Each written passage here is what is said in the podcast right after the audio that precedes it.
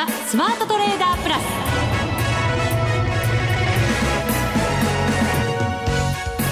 全国のリスナーの皆さんこんにちは。内田まさです。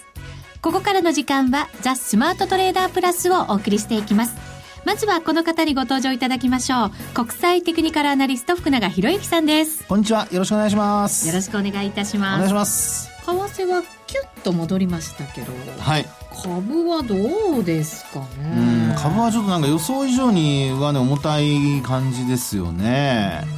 えー、まあドル円に関して見ると今ね内田さんの話にありましたようにまあ一時その連休前ですよね。あの111円台の前半まで一旦落ちて、まあ、その後はあの今あの話にあったようにちょっと戻し包丁になってはいるものの、はい、日経平均株価はどうも1万7000円がなんか壁になってしまってですね。そうなんですよね、はい、チャートで見てもなんだかまあ横ばったふらふらした感じ、本当ですね、うん、まああの通常って言いますかこの時期になりますとやはりあの株の場合ですと配当だとか優待取りの動きですよね。まあ、そういうところであの今日日中も午前中株に関してはまあ一時プラスにねまた転じる場面ありましたけども。なんかようやく年度末、はい、期末月末っぽさが出てきたかななんて思ったんですけど、はい、そうですよね。下げてまあ一旦下げ幅広げてもその後戻していくっていうね流れでしたからね。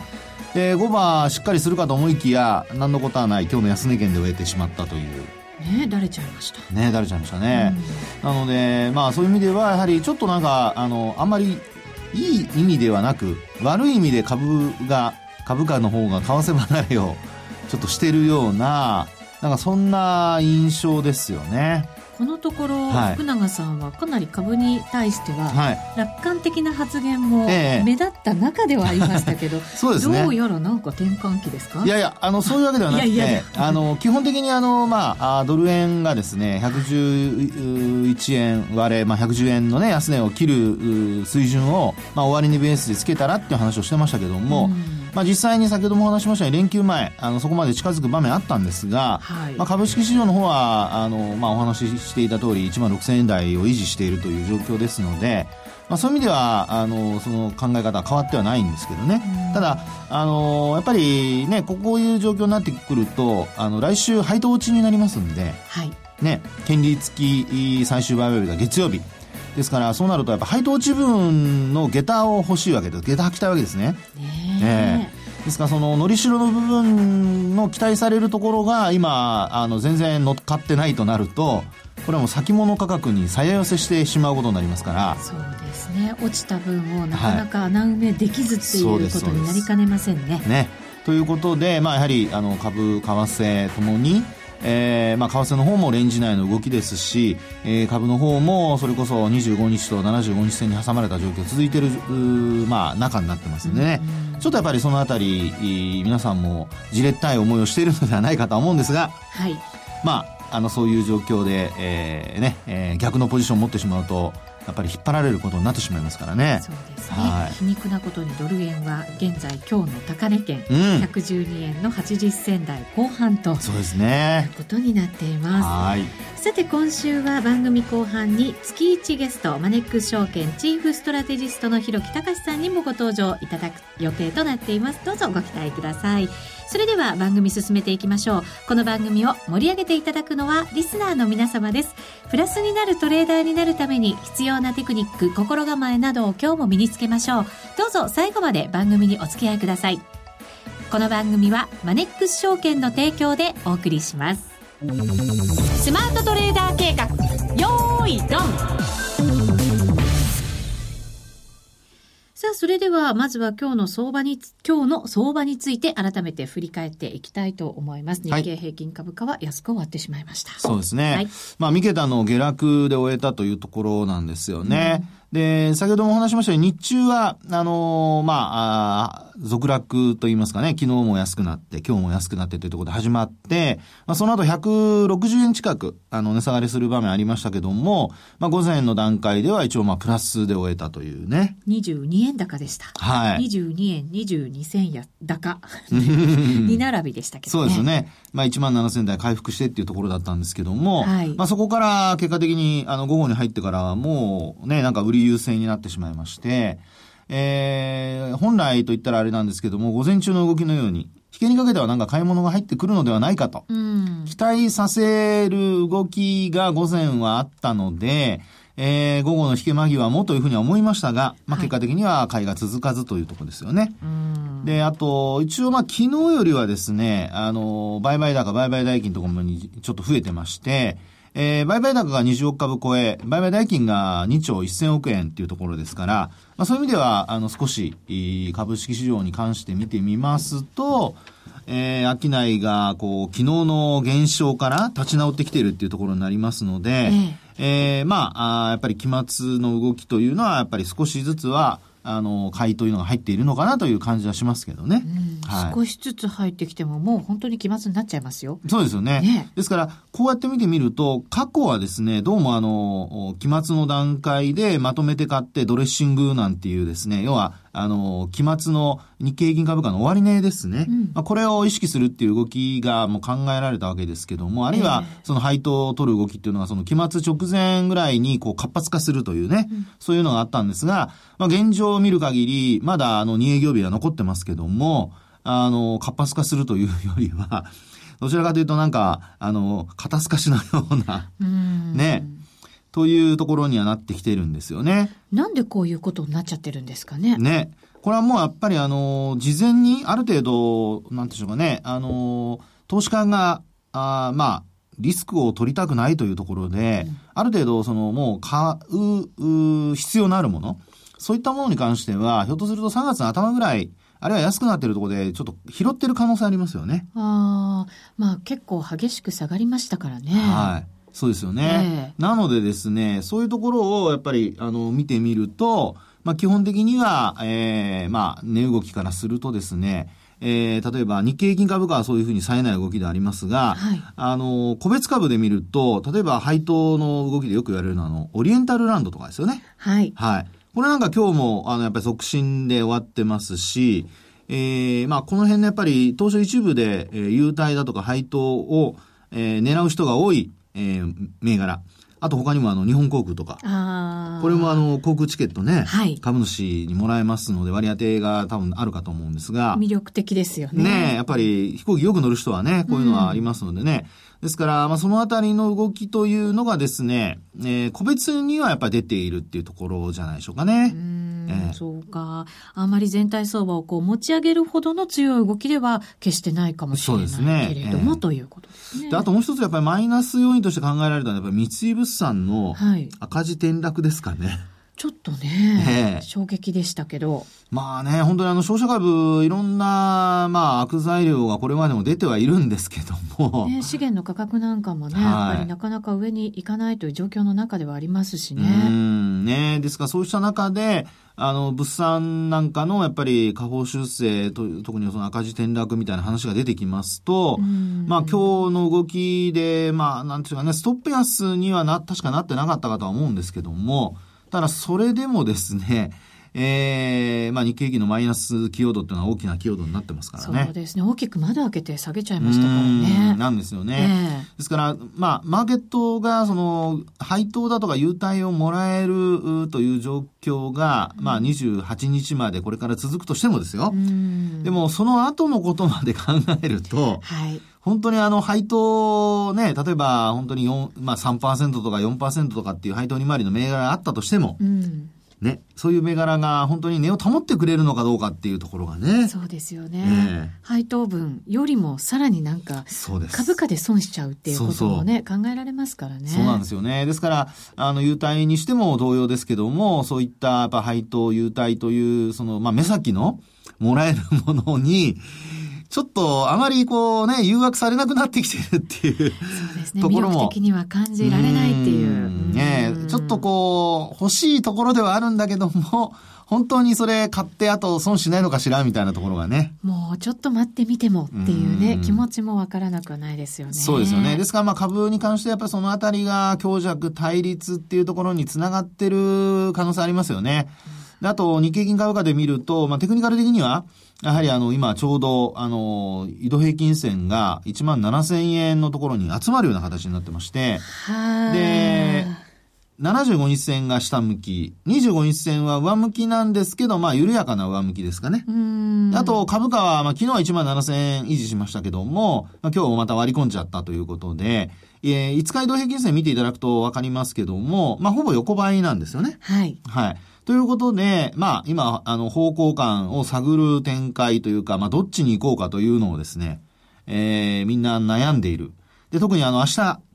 これは確かあの、グッドフライデーかなんかで、はい、欧米市場お休みですので、そうですね。えーですから、そうなりますと余計にですね、あの、まあ、明日も商い減る可能性がありますので、まあ、皆さん、あの、個別株物色に、えー、終始するという、そういう動きになるのではないかっていうところじゃないですかね。そうですね。動きづらいし、はい、また明日、明後日、まあ来週、どんな風になっていくのかもわからず、えー、持っておかなくてもいいかなっていう感じのね、ね動きが出てる可能性はありますよね。そうですよね。あとはまあ、配当のね、あの、再投資が出たりなんかして、まあ、月末上がったりとかね。それはね、結構期待感として聞かれたりはするんですけど。はい、そうですよね。えー、ですから、よく言われる、まあ、もうあの、この放送来週は木曜日になってしまいますので、えー、そういう意味ではもう月末最終日ということになるんですけど、はい。はい。まあ、それまでにですね、アノマリ的なことで言われるのは、まあ、29日の配当落ち日、うん、まあ、ここで、あの、配当を、配当落ち分を埋められるかどうかっていうのがね、あの、即日、当日埋めるような形になれば、まあ、基本的にはマーケットは強いという見方にはなるかとは思うんですけども、うん、やっぱ埋められないと、やっぱ強弱対立っていう流れがまだ続く可能性がありますので、うんそこはやっぱり個別株でも日経銀のあの、まあ、あの指数に連動するような銘柄はあちょっと注意してほしいなと思いますね。うん、為替ですが、ドル円が先ほど113円台に近づいてくるような動きになりましたね。今112円台の90銭台ということですから、またここに来てぐっと上に伸びてきたと。そうですね。はい、でこれ昨日の高値が90銭でしたので、はい、えー、まあ取引されているところによっては違うかもしれませんけども、90銭台ですね。うんで、それを、あの、今の内田さんの解説にありましたように、こう、抜いてきたっていう。そうですね。はい、抜けてきましたね。そうですね。えー、であと、25日移動平均線も抜いてきてるんですよね。おちょっと期待ですかね。上期待。ね、ですから、ここで本当にニューヨーク、まあ、明日お休みになる中でですよ。えー、あのー25日線上回ったまま維持できるかどうか。ここがちょっとどういう状況になるかですね。そうですね。ただね、はい、株価の支援材料にならないっていう感じがね、ちょっと嫌な感じではありますけど。ね、で、相相変わらずそのレンジを抜けるためには、はい、あの、一番重要なポイントはですね、えー、これが、と、2月の16日の高値と、はい、16日の高値、はい、はい。それからあと3月2日の高値ですかね。うん、で、これを、まあ、結んだ、あの、トレンドライン。はい。これが一応レジスタンスラインになっているのと、ちなみに、はい、2月16日の高値が114円87銭あたり。そうですね。はい。会社によってはちょっとばらつきあると思いますが。はいそれからあと3月の2日の高値が、まあ、110円の50銭台、55銭だとか、はい。55銭ぐらいですかね。そうですね。はい。あと目先ですね、私が今注目しているのは、はい、もう一つトレンドラインがありまして、これ本当に短期的なトレンドラインなんですけど、あの、3月の10日の高値とですね、はい。それから3月15日の高値。で、これそれぞれが、えー、っと、3月10日の高値が114円の44銭。うん、それから、あと、15日が114円の04銭とか05銭ぐらいですかね。そうですね。はい。で、これ結んで、あの、下方向にずっと線を引いてもらうとですね、うんあの、これ、あの、まあ、抵抗線になるんですけども、ちょうど今の価格で、なおかつ25日線を上回って、ちょっとしたところなんですよ。そうですね。もうちょっとでなんか届きそうですね。そうそうそうそう。で、こういう短期の、あの、まあ、トレンドラインを抜けられるかどうか。はい。こういうのが、その今の内田さんの話にあったようにですね、えー、114円の後半、まあ、要は今2円、2円から3円に抜けて、うん、で、なおかつ、あの、4円台に抜あの、近づいていけるかどうかの、あの、一つ、あの、突破しないと壁に、いけない壁になりますんで、はい、まあ、このあたりをちょっと注目してもらうといいのかなと思いますね。一個一個着実に抜けていけるかどうか。そして値段を、まあ、維持すること。これがやっぱり、はい、あの、まあ、FX 取引では非常に重要なトレンドがちゃんと出てるかどうかを確認する重要なポイントなのでね、そ、ね、こ見ていただきたいと思いますね。またその114円台とかの高値も、少しずつこうクリアしていけるような動きになるんだとすれば、はい、やっぱり株価にもいい影響はね、そうです、そうです。ここまでいけば与えてくれるでしょうって考えたいですけどね。そうなりますよね。まあ、あとは、あの、業績のね、発表がやっぱりありますから、はい、まあ、そこまで見たいという投資家の気持ちが強ければ、まあ、ちょっと冴えない動きになる可能性はありますけども、ね、でもまあ、為替が、あの、もっとこう、円安方向に触れてくれれば、まあ、基本内田さんの話のように、まあ、少なからず悪い方向には動かないと思いますんでね。下げづらくなりますよね。そうですよね。そこは、あの、期待したいところでありますよね。はい。以上、スマートトレーダー計画、用意ドンでした。これまで、こんな FX はなかった。ついにマネックス証券から革新的な FX 取引プラットフォーム、トレーダブルがリリースされました。トレーダブルはデンマーク初の全く新しい FX。使いやすい操作性はもちろんのこと、豊富に用意されているアプリをトレーダブルにダウンロードすることで、お客様の思い通りのツールやサービスを使用できます。世界中の開発者が提供するアプリを使って、自由自在にお客様の取引スタイルを実現。最低取引単位は1000通貨単位だから、少額でもお取引が可能です。リスクが心配な初心者の方でも始めやすい。また、米ドル円やユーロ円などの主要通貨から高金利通貨の5ドル円や南アフリカランドまで豊富な13種類の通貨ペアを取り扱っています。口座開設のお申し込みはパソコンやスマートフォンからマネックス証券で検索。まずはトレーダブルの使い勝手を堪能してみてください。今すぐお申し込みを。トレーダブルのお取引に際しては、証券総合取引口座とトレーダブル口座の開設が必要です。FX 取引では元本損失、元本超過損が生じる恐れがあります。お取引の前には、当社ウェブサイトに記載の契約締結前交付書面などを必ずお読みください。マネックス証券株式会社金融商品取引業者関東財務局長金賞第165号ザ・スマートトレーダープラス今週のハイライト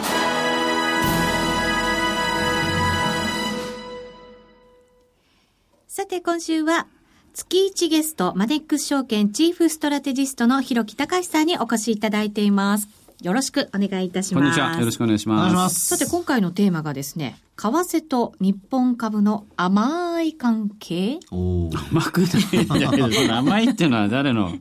演出なのかわかんないけど。ディレクターでしょうか？全然甘くないですよね。今、あの、このコーナー始まる前にもね、為替の話題いろいろトレンドライン、はい、しましたけど、あのもう一時ね年初からものすごい株安がずっと世界的に続いてきましたが、はい、これ3月に入ってから結構相場付きがガラッと変わって、うん、特徴的なのはアメリカの株ニューヨークダウとか、まあ、下げた分、まあ、ほぼほぼね取り戻すような格好になってますでしょ？強いですよね。ね本当にダブルボトムを打って、まあ、ほぼ戻っているという感じで、世界株安に歯止めがかかった。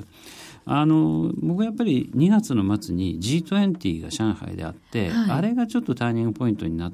たんだと思うんですよ。結果なんかあまり何も決まってないような内容でしたけど。だけど多分ね裏では、ええ、まあここういうと本当憶測になっちゃいますけどドル高是正の話が相当出てたんじゃないかなと。なんかその後の ECB のドラギさんの発言もなんとなくそんなことを匂わせるような感じではありましたよね。結局ね、まあ、まあ、諸悪の根源とは言いませんけれど今回のその世界的なマーケットの混乱一体何が本当の原因だかわからないって僕はもういろいろ言い続けて多分たくさん悪材料があって、はい、ただその中ではアメリカの利上げそれがもたらすそのドルのどっぽ高みたいなのがね、うん、まあいろんなところで例えば新興国からの資金流出の原因だったり、はい、アメリカの企業業績を苦しくしてみたり、うん、あるいは原油安にもドル高っていうのは影響してますから、はい、まあ、そういうようなものなんじゃないかなと。ただそれで多分そのドル高ドルのどっぽ高をちょっとこうマイルドにしようという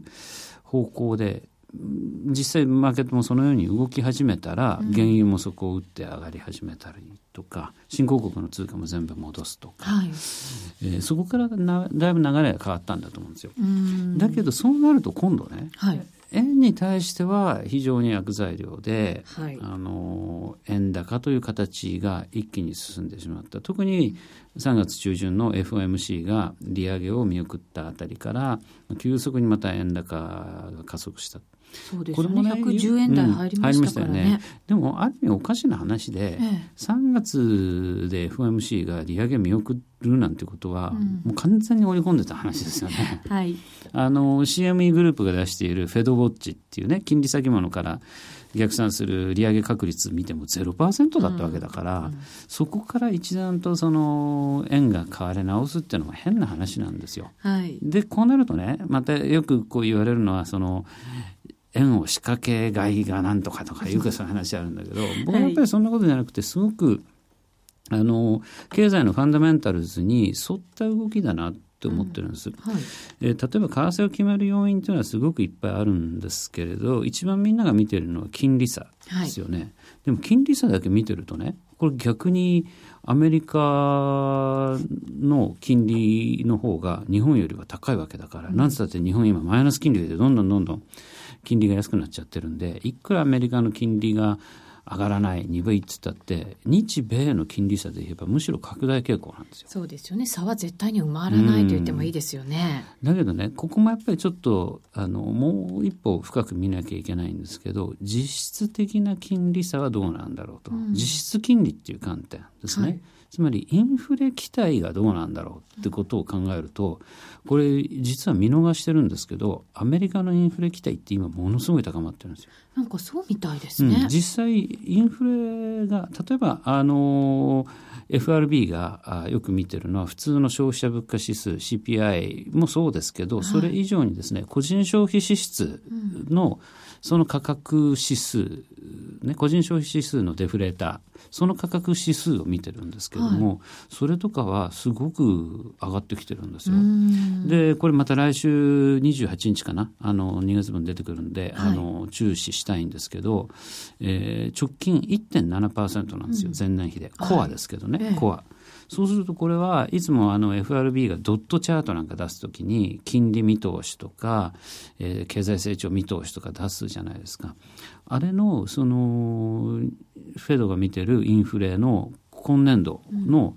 中央値っていうのは1.6ですからそれをもう超えちゃってるんですよ。ですね。で当然その今のは中央値だから、レンジを出していて、レンジでも中心的なレンジ要はもう極端なこと言う人たちを省いた中心的なレンジっていうのでもその上限が1.7なんですね。でその上限に今張り付いちゃってる。で来週出てくるのは1.8の予想ですから、うん、そうするとこのレンジを突き抜けちゃうぐらいに、うん、実はインフレが上がらない上がらないなんか言いながらもちゃんと着実に上がってきてるんですよね。はい、なのでえー、アメリカのインフレ期待っていうのは急激に高まってるんですよ。うそうするとそのインフレ期待を調整した金利で見るとやはりそのインフレ分差引きますからねあの実質金利差は逆に円高ドル安、はい、日本はどうかっていうと全然インフレ期待なんか盛り上がらないじゃないですか。うん、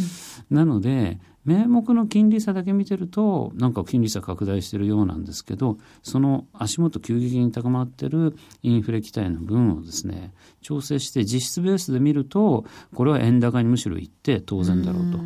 なので結構今これは理にかなった動きになってるんだと思いますね。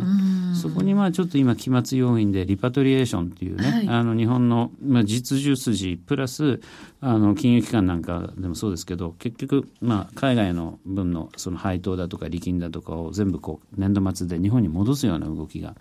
あって、はい、まあそれと相まってですねこれだけ円高が進んじゃったんじゃないかなと。まあ、それが重しとなって日本株もちょっとね、上値が重いような気がするっていうところじゃないかなと思いますけどね。うそうするとまあ期末の要因も含めながらの今動きということになるわけですけど、うん、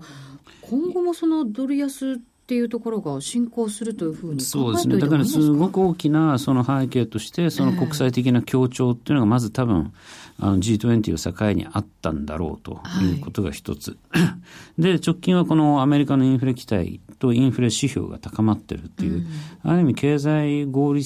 性の通りの動きですよね。だってインフレっていうのはお金の価値がなくなるってことですから、はい、当然ドルが安くなるということで。えー、日本は全くそのゼロ金利導入したらいいけど、一時的にはデフレに逆戻りなんで、はい、デフレ色が強まった日本の円と、インフレ期待が高まっているアメリカのドルと、それだけ比べたってドル安円高に行きやすいんですよね。うんうんだから一番重要なのはこれの状況を止めるアクションが次に出るかということですよ。というのはこれ3月利上げを見送って4月の利上げなんてありえないだろうとアメリカの話ですけど、はい、と言われてるんですがここへ来て連銀総裁の何人かはですねいや4月にやる可能性だってあるよっていう発言がね出てるんですよ。うん、いや3月見送っといてそれはないでしょうってみんな思うけど今のこのインフレの統計からするとそれなくはないですよ。うん、なので来週出るこのさっきも言ったけどインフレの指標プラスそれからまああの次の雇用統計ですかね、はい、こういったものの、うん、統計次第ではですね4月利上げ説っていうのも急速に高まるかもしれない。で、今度一方、日銀は3月に、あの、金融政策決定会合、現状維持、動きませんでしたけど、はい、4月はやってもおかしくない状況って出てくるんですよね。何しろ、やっぱり、前から言われてますけど、賃上げの状況が、今回の春闘、まあ結果ほぼ見えてますけども、非常に弱い賃上げの状況だと。あまり賃上げの話聞かないですもんね。ねこうなったらね、日本の消費なんか盛り上がらないわけですよ。で、ちょうど今、あの、国際経済、あの、金融経済分析会合って言って、はい、あの、有識者を呼んでですね、あの、これサミットに向けてね、安倍さんがいろいろこの日本政府が、あ助言を受けてますけども、一番最初、ジョセフ・スティグリッツさん、それから一昨日になりますか、ポール・クルーマンさんと言われて、はい、もうみんな、あの、消費が弱いんだから消費増税なんかしてる場合じゃないみたいな話になってるじゃないですか。口を揃えてそうですよね。ねでもこれますますやっぱりもう内外からですね、うん、日本の消費は弱いんだっていう話になっちゃうと、これますますね、アベノミクス全然成功どころか大失敗じゃないのって話になって、こんな状況でサミット迎えられるんですか、ましてや7月の参院選やれるんですかって話になっちゃうので、ここはやっぱり政権としてはカンフル剤を打ちたいでしょう。うん、そうすると4月の追加緩和っていうのも十分あると思うんですね。だからこのタイミングでアメリカの方はまさかの4月利上げ説が出て、で、日本の方は4月の日銀の追加緩和期待が高まると、このドル円の流れもですね、またここで潮目が変わるチャンスっていうのは十分あるので、その辺を探っていきたいなとは思いますけどね。なるほど。ちょっと好材料が続々出てくる可能性がある春と。ねだからここもね、為替だけ見ればそうなんですけれどもね、えー、じゃあアメリカの利上げでもう一回今度は株がね、ね、下がっちゃったらどうなるんだとかね、そっちもあるんで、んまあ本当に複雑ですけれどもね。本当にいろんなものを見ていかなきゃいけないし、いろんなものがこう、今までと同じように動くっていうわけじゃないですからね。一個一個見ていかなきゃいけません。さて、えっ、ー、と、ひろきさん、なんかセミナーがあるというふうにちらりと伺って、日本橋町大学っていうんですか？そうなんです。これあの、三越伊勢丹さんのね、日本橋っていうぐらいですから、えー、あの、三越の日本橋店にあるカルチャーサロンで、うんやるんですけど、はい、4月の6日夜の7時からなんですね。水曜日ですね。そうですね。はい、あの詳しくはですね、あの三越日本橋町大学ひろきなんかでネットで検索していただくと、はい、えー、画面が出るのでそこで見てぜひ申し込んでいただければと思います。はい、今福永さんが検索してくれたら人生をより輝かせるための投資の始め方。そうですね。ということですね。あの本当に投資に役立つ話をですね、はい、あのたくさんしようと思ってますので、うん、えー、何しろ90分ありますからたっぷり話せますので、でね、えー、ぜひ聞きに来てくれればと思います。この番組今日だけだって10分ぐらいしかお話しいただけなかったんで、こっちで90分。たっぷり聞けますよ。ね、はい、ので日本橋町大学検索していただくと一番いいかもしれませんね、はい、ね皆さん。はい。お越しお待ちしております、はい、ひろきさん今月もありがとうございました。ありがとうございました。さてそろそろお別れのお時間となりました。ここまでのお相手は福永博之と内田まさでお送りしました。それでは皆さんまた来週。この番組はマネックス証券の提供でお送りしました。